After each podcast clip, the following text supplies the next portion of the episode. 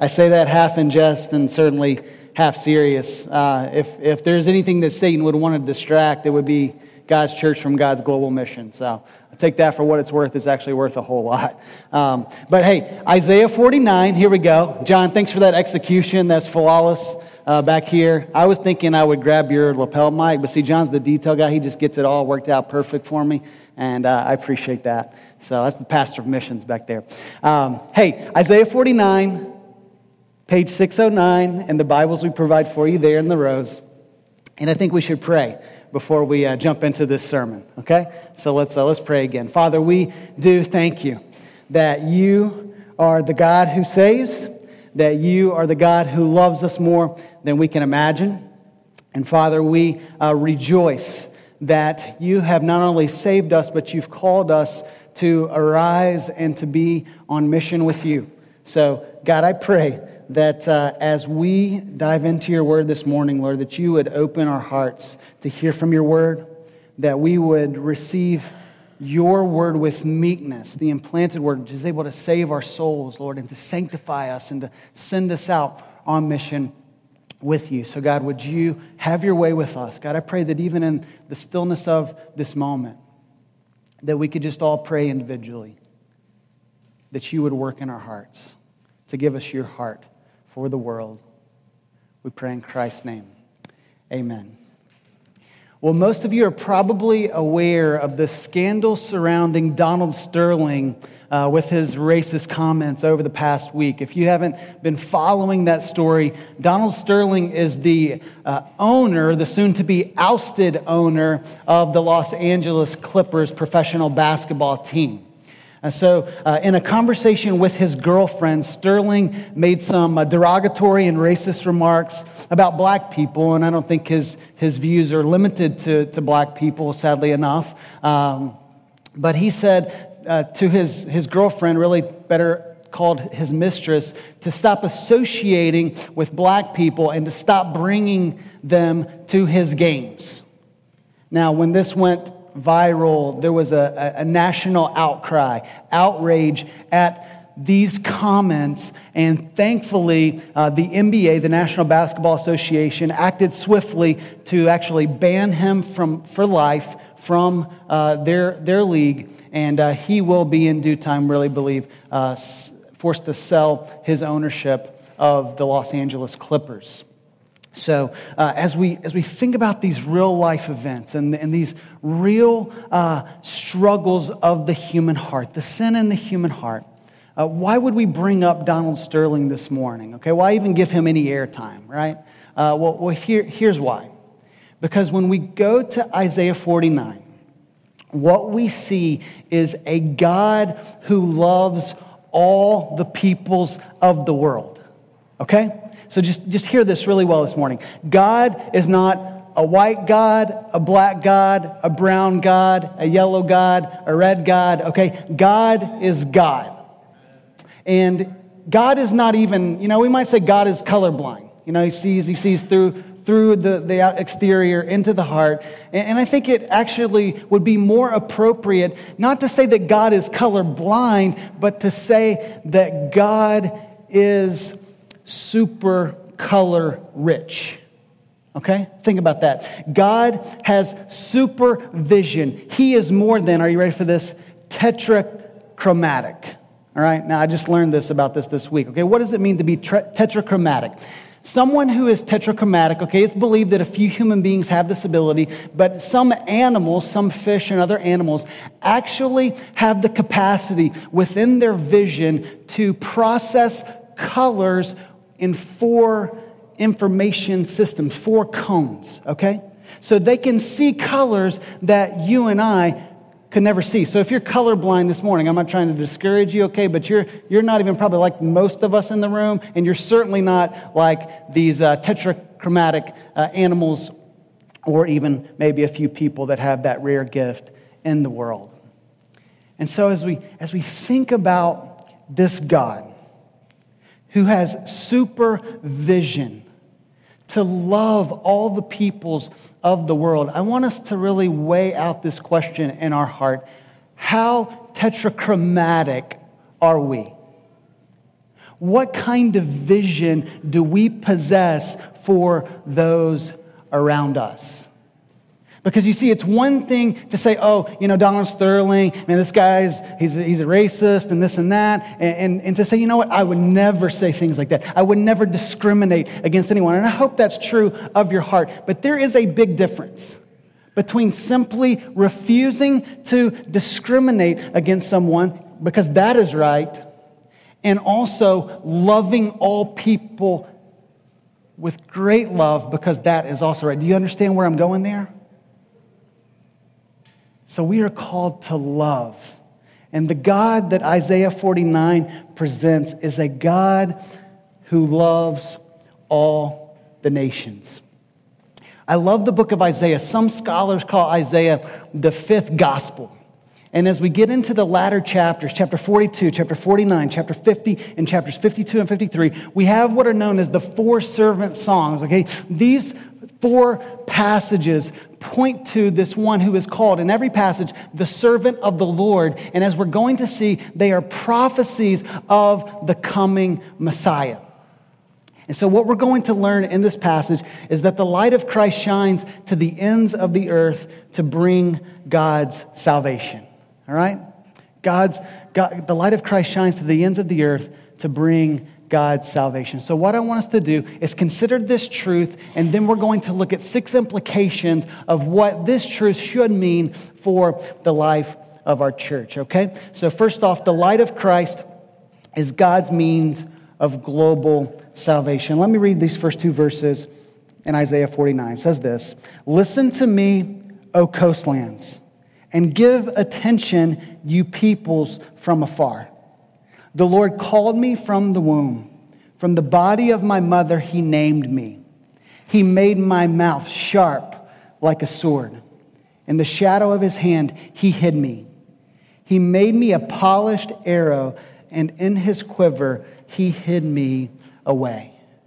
So we see in verses 1 and 2 that Jesus deserves global attention.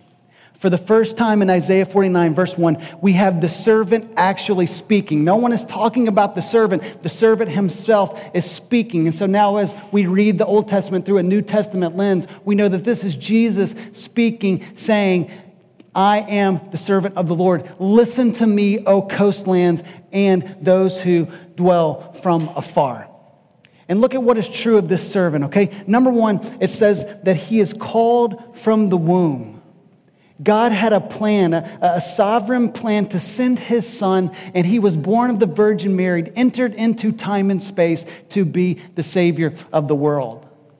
And we see this then further explained by his name that is given. It says in, in verse uh, 1 at the end that, that from the body of my mother he named me. And we know that his name was to be Jesus, right? And what does Jesus mean? God saves. But what we're going to find in this passage is that the name Jesus is not given, but the name Israel is given. Because Israel would be the instrument through which God would bring his salvation to the ends of the earth. As we read on in verse 2, we see that his ministry will be one that is accomplished through his word going forth. Did you see verse 2? He made my mouth like a sharp sword. In the shadow of his hand, he hid me. He made me a polished arrow. In his quiver, he hid me away. And so we have this imagery of battle, swords and arrows. And, and we sometimes uh, maybe get a little nervous about this warfare language, but this is warfare. The imagery of warfare did not come as Israel anticipated or even we might expect today. You see, his warfare is one of the word. The word going forth. His word. When Jesus speaks, God speaks. And when Jesus speaks, he speaks effectively. You see, his, his sword is sharp, it, it cuts like it is intended to. That's why a, a, knife or a sword was made to cut and to be effective in its cutting. And so, men, I'm sure you can uh, appreciate this. This is kind of warming up finally in New England. It's, it's grill season, right? So when you're, when you're making those steaks on the grill, you're not going to bring that inside and say, hey, give me a plastic butter knife to, to dive into my steak, right? I mean, it's just, it's ineffective, right? It's not sharp. And so we see that this sword is sharp, it's effective, it accomplishes the purposes for which it is sent out. And that's seen also in the polished sword. It's rubbed free from imperfections that it might fly straight and hit the intended target. And so I love what Ray Ortlund Jr. says when he says Jesus emerges in history to conquer not by military might or cultural imperialism, but by the force of truth. This is how Jesus advances his mission. It is a mission of the word, and it is by the force of truth that he will advance his mission in the world. So, the first couple of verses tell us that Jesus is uniquely called and uniquely qualified for this mission. Jesus is deserving of global attention. But we also then see in the, the next four verses that Jesus will fulfill a global mission. Look at verses three through five with me. What does it say? And he said to me, You are my servant, Israel, in whom I will be glorified. But I said, I have labored in vain. I have spent my strength for nothing in vanity. Yet surely my right is with the Lord, and my recompense is with my God. And now the Lord says, He who formed me from the womb to be his servant, to bring back Jacob to him, and that Israel might be gathered to him. For I am honored in the eyes of the Lord, and my God has become my strength. So we ask the question in verses three through five who is Israel in this passage? And as we're reading through the Bible, we would automatically think Israel is always referring to the nation Israel, right? But we see here that this is the name given to the servant. He says to me, my servant Israel. And so, what's, what's going on here? Well, God sends his servant and he names him Israel to bring back Israel. So, what's going on in the Old Testament? You have God's people in the Abrahamic covenant that are told it's through them that the nations of the world would be blessed. They were supposed to be the instrument of God's blessing to extend his salvation to the ends of the earth. But there was a really huge problem with that task, and this is it. Israel was in need of grace and salvation themselves. So we just go back to chapter 48, verse 1. Look at this. Hear this, O house of Jacob, who are called by the name of Israel and who came from the waters of Judah, who swear by the name of the Lord and confess the God of Israel. But now look at this last phrase, but not in truth or right. The nation of Israel was, was in immorality. They weren't living for God, they weren't living according to God's truth. We see this in one of my favorite verses in, in the Old Testament, verse 18 of chapter 48. Oh, that you had paid attention to my commandments. It's a good word for us to hear. Because if you had, then your peace would have been like a river, and your righteousness like the waves of the sea. So Israel's job was to shine forth the light of God's salvation, but they were in need of God's salvation themselves. Israel was to be what is spoken of Jesus, the one in whom God would be glorified, the one in whom God would be lit up to show how great that He is. That's what it means to glorify God. And yet they failed in that time and time and time again. And so God, in His grace, sends His Son to be, as we looked at a few weeks ago, the true and greater Israel, who would glorify God in all of His ways and be the one to whom he could shine the light of God's salvation to the ends of the earth, thus fulfilling the Abrahamic covenant. So then we move on to verse 6, and we see that God's plan is so much greater than a simple plan for Israel. What does it say in verse 6? I love this verse.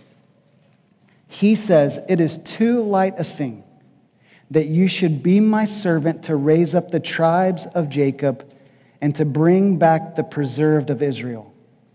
I will make you as a light for the nations, that my salvation may reach to the end of the earth.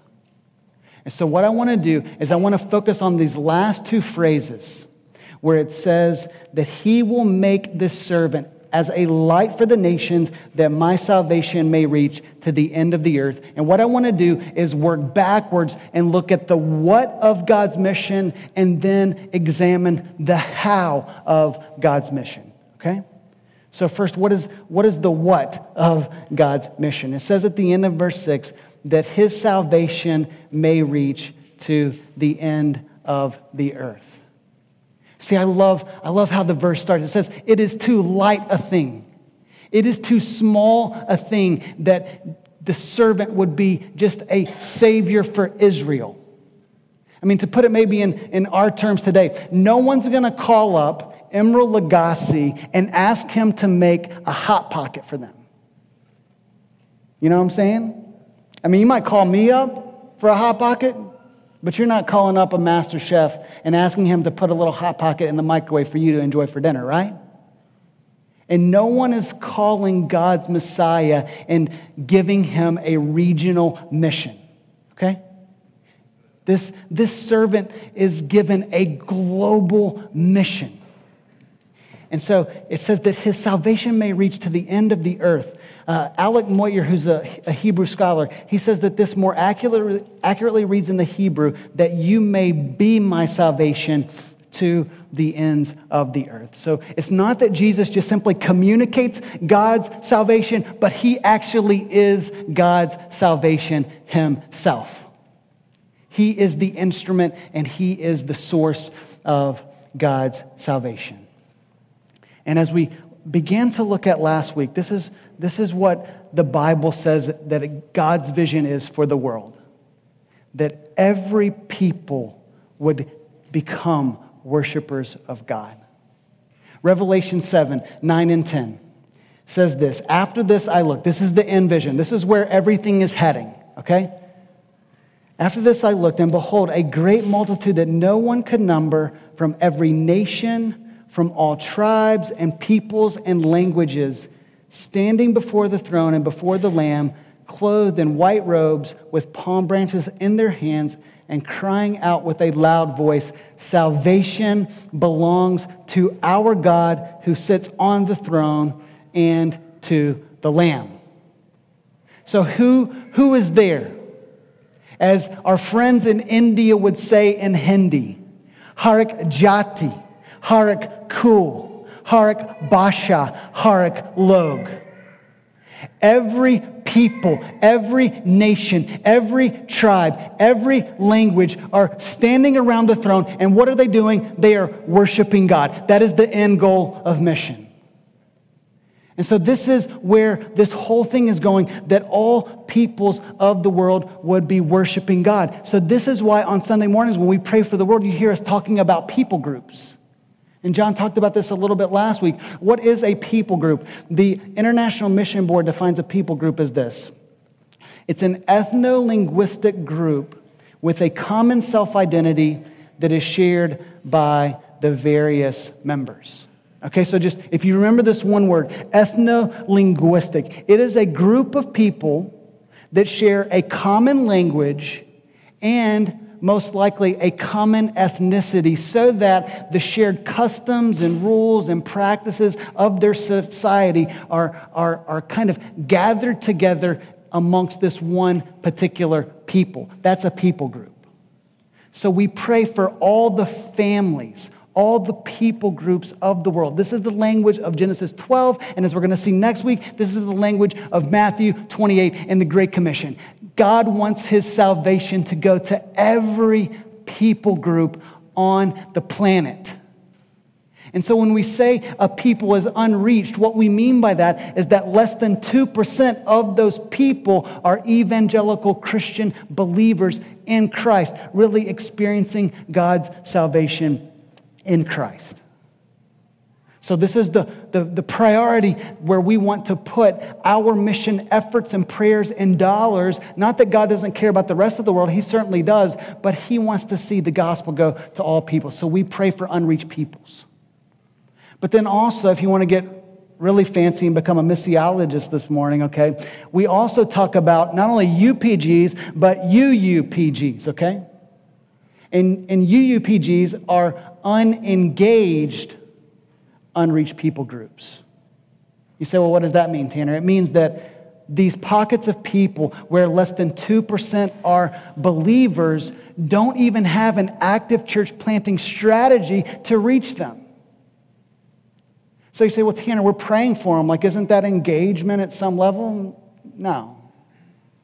I mean, it's, it's praying that there would be engagement, but it's not engagement until someone gets their boots on the ground and starts speaking the message of Christ to them that they might be saved. So we want to talk about people groups and unreached people groups and unengaged, unreached people groups at Redemption Hill.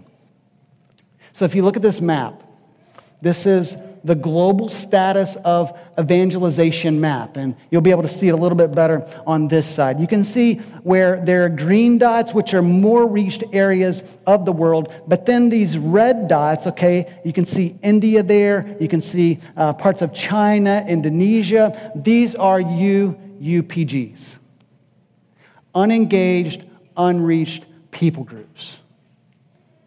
So now it might, the, light bulbs might be going off why we would say we want to adopt a people group in India to take the gospel to them because they have yet to hear of the salvation that is found in Jesus Christ.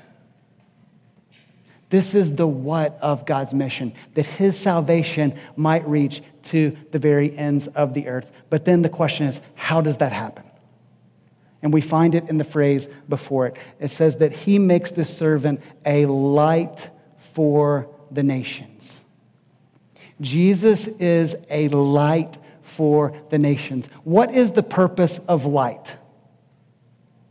It's to reveal, it's to illuminate, it's to, it's to make known that which was not seen before. So let's just use our handy dandy projector screen here. This screen is a little more difficult to see because the bulb in it is about three years old and it's not shining as brightly. So if I go over here and I look at this one, we just bought this one a few weeks ago because our church is growing. And we need more seats and we need more projection screens, okay?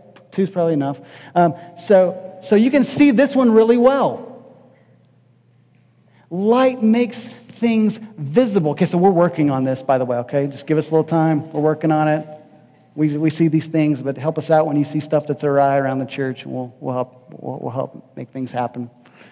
But, but light makes things visible. And what else does light do? Light also exposes and cancels out darkness. So Isaiah had prophesied earlier in chapter 9, verse 2, when he said of this of the Messiah, the people who walked in darkness have seen a great light. Those who dwelt in a land of deep darkness, on them has light shone. So God sends his light, Jesus Christ, to shine the light of his salvation so that those who dwell in darkness might receive the light of God. So it should not surprise us then when we go to read the gospel, John 8, verse 12, what does Jesus say? I am the light of the world. Whoever follows me will not walk in darkness, but will have the light of life. Jesus came to give life. Okay, Jesus didn't come to restrict us, He came to liberate us and to bring God's salvation for us. So, as we think about Christ's ministry, I want us to dive down a little bit here, okay? There is a great mystery in the mission and ministry of Christ. You say, well, what do you mean, Tanner? Consider this where did Jesus spend all of his time in ministry? First century Palestine, right? His, he, he spent his days roaming through, bringing the gospel to the areas of, of Israel, and, and, and, and that was his locale for his mission. So then we say, well, if he's the light for the nations, then why did he spend all of his time there? And this is where we come into play. Jesus equipped 12 disciples and several beyond them to not only experience his salvation, but then to be the bearers of his salvation to the very ends of the earth. So at the end of the Gospel of John, we find the Great Commission in John's Gospel, which says in chapter 20, verse 21 As the Father has sent me, even so I am sending you. So, just as God sent Jesus to be the light of the world, now Jesus sends his disciples, which includes us, if we have believed in him, to be his bearers of salvation to share this good news with the world. And so that's why we not only see that the light of Christ is the means of God's global salvation, but number two, we are called to participate in his global mission today. We are called to participate in God's global mission today. So, what I want to do is, I want to give you six implications for what I believe, what we see in Isaiah 49 is true of the Messiah and his mission, then how we can work that out faithfully as a church right here in Medford, Massachusetts, to be a global church that's on board with God's global mission. Because, if, by the way, that's why we're here. Our, our mission statement, you can see it right over here. We exist to glorify God how do we do that? By living out his mission. All right? So, what are the six implications? Here we go. I just gave you the first one. This is God's mission. Okay? God has a mission in the world, and it belongs to him. I love what Chris Wright says in his book, The Mission of God. Listen to this, this is good. It is not so much that God has a mission for his church in the world, but that God has a church for his mission in the world. Mission was not made for the church, the church was made for mission, God's mission. You see that? Listen, there was, there was no church when God's mission began. We had fallen in Adam. We were all lost in our sin, and God started his work of redemption right there in the garden to raise up the one who would bring his salvation to the ends of the earth. So before the church even existed, mission existed. God's redemptive plan is an eternal plan of redemption. And so it's not that, hey, here we are, God, give us something to do. It's, hey, God's already doing something and we get on board with what he is doing. This is his mission. So we join him in his message mission, we do not save anyone, but we bring the message of salvation to those who need to hear of Christ. And this is really good news, okay? That salvation is God's business. That's what we're going to cry out in Revelation, say for all eternity. Salvation belongs to our God. And what, what, is, what does that mean? It means that, that He is the one who works His salvation in our hearts. And this, what does this do for us who share the gospel? It gives us a lot of freedom, right? It takes the pressure off. All we do is sow the seed of the word, and it's God's job to make that word effective by his spirit so that the light of salvation comes into their heart and God saves them. So we're like the, the, the, the, farmer in Mark 4, that parable where it says that a sower goes out to sow the seed and he, and he goes to sleep and he doesn't know how it grows, but yet God gives the growth. So we sow, we sleep, we trust God with his salvation. And this is really important because I know if you're like me, you have friends, you have family who you've been praying for, who you've been sharing with and they are yet to receive the salvation Christ offers to them.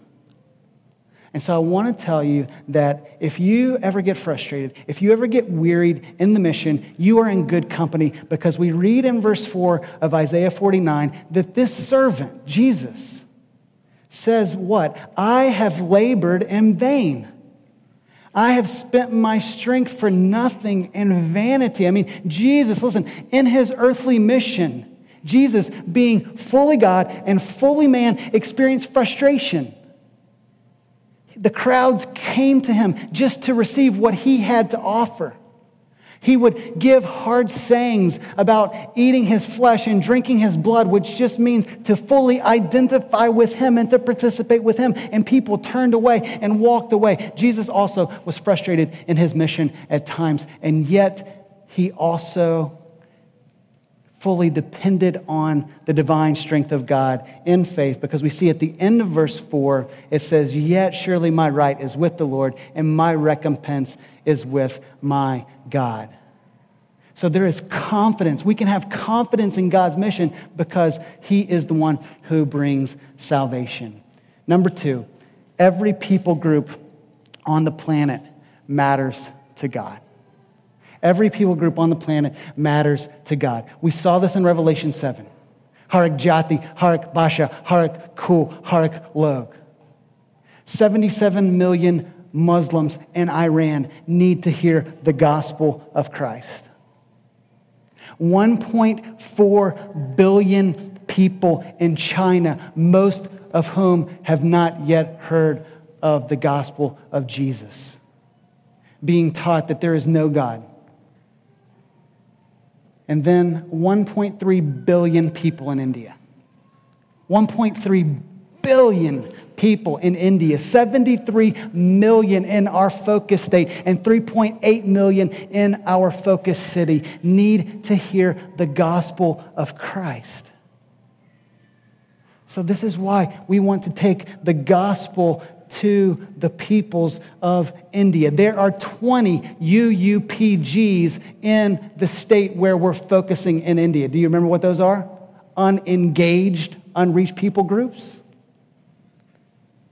So this is why we want to invest. The missionary team that we work with, here's their, here's their uh, vision that there would be a healthy church among every jati, every people group in their region of India. And so that's why we're excited. I mean, we want to send teams. We want to give. We want to go. We want to encourage the, the missionaries that are there, our national partner that is there laboring to multiply churches in India. And here's some good news. I hope that you already begin praying about how you can be involved with our partnership in India. But, but in the meantime, you, you, all you need to do is like ride the T and look around because there are hundreds of people groups in greater Boston. And we have a unique city. God has providentially placed us in Boston, and we don't just have to go to the nations. We want to do that, and we want to recognize that the nations have come to us. So just go to soccer nights this summer, okay? Here's a plug, little commercial, Chris, John, okay? If you, if you want to volunteer for soccer nights, you're going to touch the nations.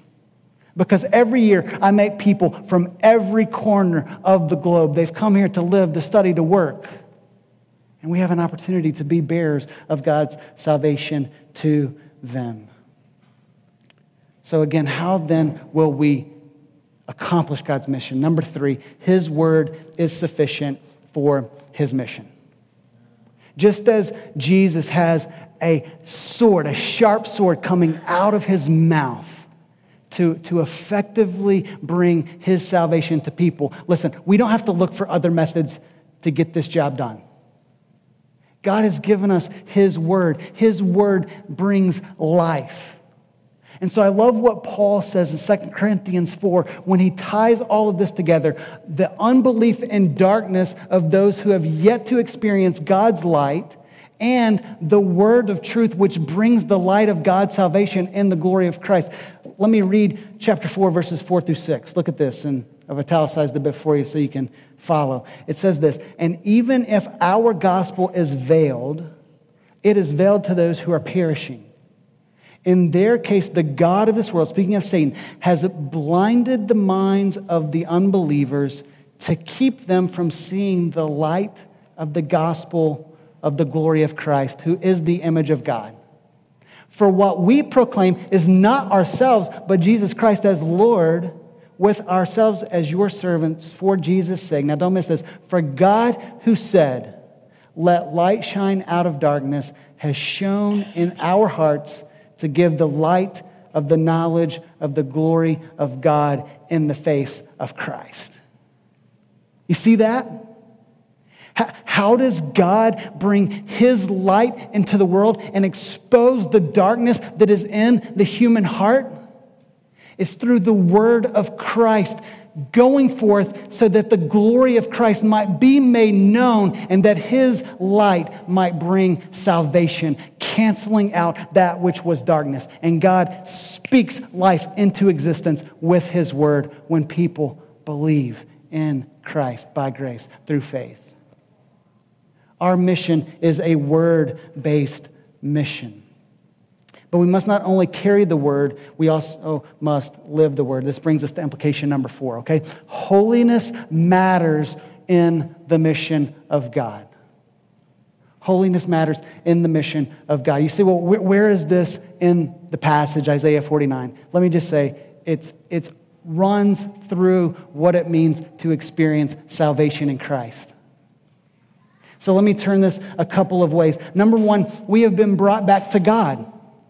This God who is light, and in him there is no darkness at all. This God who is holy. We have been reconciled back to God, and now, because we are now in him, we have become light ourselves. This is what Jesus says in the Sermon on the Mount. You are the light of the world. A city on a hill cannot be hidden. This is what Paul says in Ephesians 5. For you were once darkness, but now you are light in the Lord. So walk, therefore, as children of light. You see, God shines his light in our hearts, and he gives us the opportunity then to display his light, to glorify him by the way that we live our lives. So I know maybe you get tired of hearing this like, get in the word and live the word. Get in the word and live the word. Get in the word and live the word. But if, if we, I mean, if we're bored of hearing that, I'm just going to be, it's probably because we're not getting in the word and living the word. It's just, it's just not boring, okay? So we're going to keep on saying it like every single Sunday because this is where life is found. This is where mission flourishes when the people of God take the word, share it, and live it out that all people might know of Christ. Number five, mission thrives through humble service. Let's not miss the fact that the Messiah, Jesus Christ, is called the servant of the Lord. What does it mean to, to serve someone? We simply put them above ourselves, right? We take the position of humility and we put their desires above our desires. And so I think it's safe to say that the greatest obstacle to mission today is not money, it's not resources, it's not persecution, it's us. We are the greatest hindrance to God's mission being fulfilled today because we prefer our own comfort, our own pleasure above the salvation of the world. And you say, Tanner, that sounds harsh. I'm just, I'm just, I'm just saying if we, if, if we don't wrestle with this, and, and I'm, I'm, I'm trying to wrestle with this myself. I mean, what areas of my life can I sacrifice? What areas can I cut out? What can I rearrange my schedule to spend a little less time on Tanner and a little more time on the globe because God cares about 7 billion people and not just me? When can we say their life is more important than my life? So we would be willing to go, we would be willing to sacrifice. There are some great stories from church history. One is about a missionary named John G. Paton. He was a pastor in Scotland experiencing a, a fruitful ministry. And God pricked his heart to go to the New Hebrides Islands, okay, in the, in the, in the South Pacific, I believe. And it's no longer called that today. But um, there were actually cannibals who lived on that island. And so there was a man in his church named Mr. Dickson. And Mr. Dickson stood up and said to Paton, Paton, you're going to be eaten alive. You're going to be eaten by cannibals.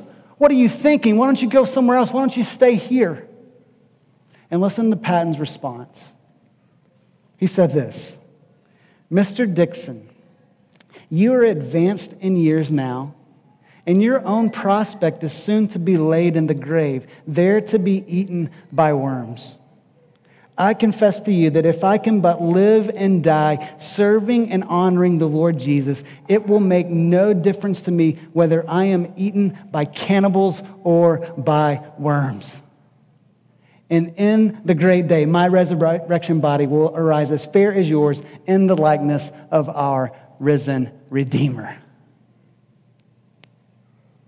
This is a heart of service and servanthood and sacrifice that would say, I will go and wherever God calls me to go at whatever cost because the reward is so much greater. But there is a significant cost.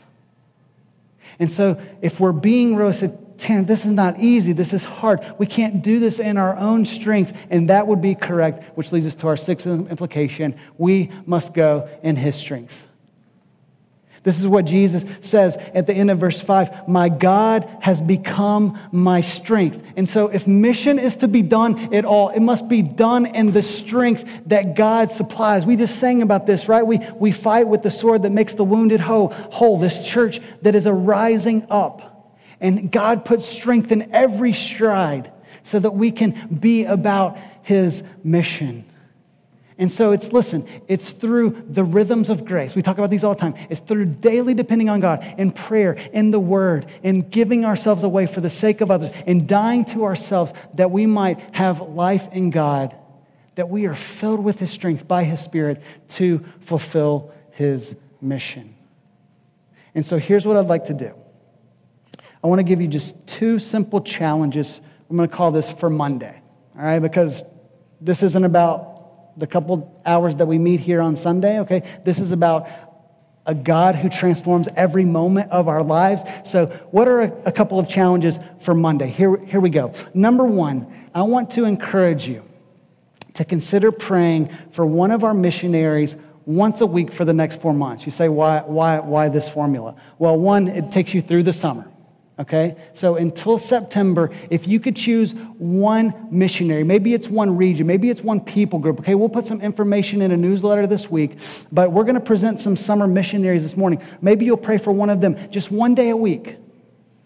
That's like 16 times where you're just coming to God in prayer saying, God, I want to see the gospel go forth to the nations. So I'm going to take some of my time and sacrifice it that you might empower these efforts. So, one, pray for one of our missionaries once a week for the next four months. But then, number two, we're going to talk more about this, but decide how generous you can be in giving to our annual Great Commission offering. Okay, so let me just cut to the chase. Okay, Redemption Hill, every dollar that's given on Sunday morning is put in the baskets or dropped through the mail to our P.O. box. Almost 20% of that is going outside of our church for the sake of, of global missions. But we also then take up a special offering once a year that 100% of it is going to global missions, about 75% of that, and then 25% to national missions and unreached places of North America, like Boston, like Toronto, another one of our strategic partnerships. So, John's going to share more about this Great Commission offering, but, but here's it just it starts with prayer, right? God, what can I do? God, what can I sacrifice maybe over the next month or two or three or 10 so that I can give more of what you've entrusted to me for the sake of your mission in the world? Here's what we're after with this global mission series. Okay, let me just kind of you know, put this away, fireside chat just for a moment. Okay, there are a lot of churches who talk a good game about loving the world, but in practice, they are really ambivalent about the Great Commission. You say, Tanner, what does this look like? Well, we, we, we say things like this Hey, I, I'm, I'm really glad that they are going overseas.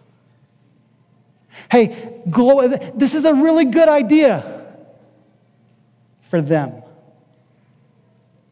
Hey, we'll, we'll be praying for you, right? And, and I mean, we can mean that with sincerity and really be about it. Or we can just kind of excuse it. We can just drop a few dollars in a Great Commission offering to ease our conscience. Hey, we've been about the globe and we're good to go until next year when we collect the offering again. Hey, listen, we do not want to be that kind of church.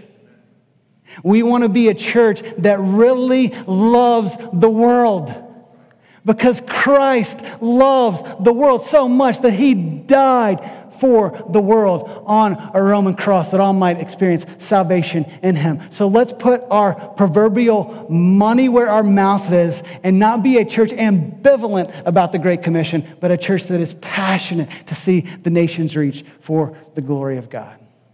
Let's pray together. God, we thank you that you would, in a strange and mysterious way, choose to include us not only in salvation, but also to be a part of your global mission. So, God, I confess, start, starting with me, that there are many weeks where the only time I pray for global missions is when we pray in corporate prayer on Sundays. And God, I am ashamed of that. So, Lord, would you work in us a deeper passion for the world? God, that we would want to see every people, every tribe, every language, every nation one day with us around your throne, worshiping you, and that beautiful kaleidoscope that heaven will be when we're all gathered around your throne will result in praise and honor and glory and might and strength to you. So, Lord, I pray that you would, just as we've been praying, that you would make your uh, face shine upon us that you be gracious to us and bless us, that, that we might be used as instruments in your hands to be about this great task. Lord, would you stir us to pray, stir us to give, stir us to go, stir us to send, stir us to encourage those that are going, that you might be glorified in all the world. We pray this in Christ's name.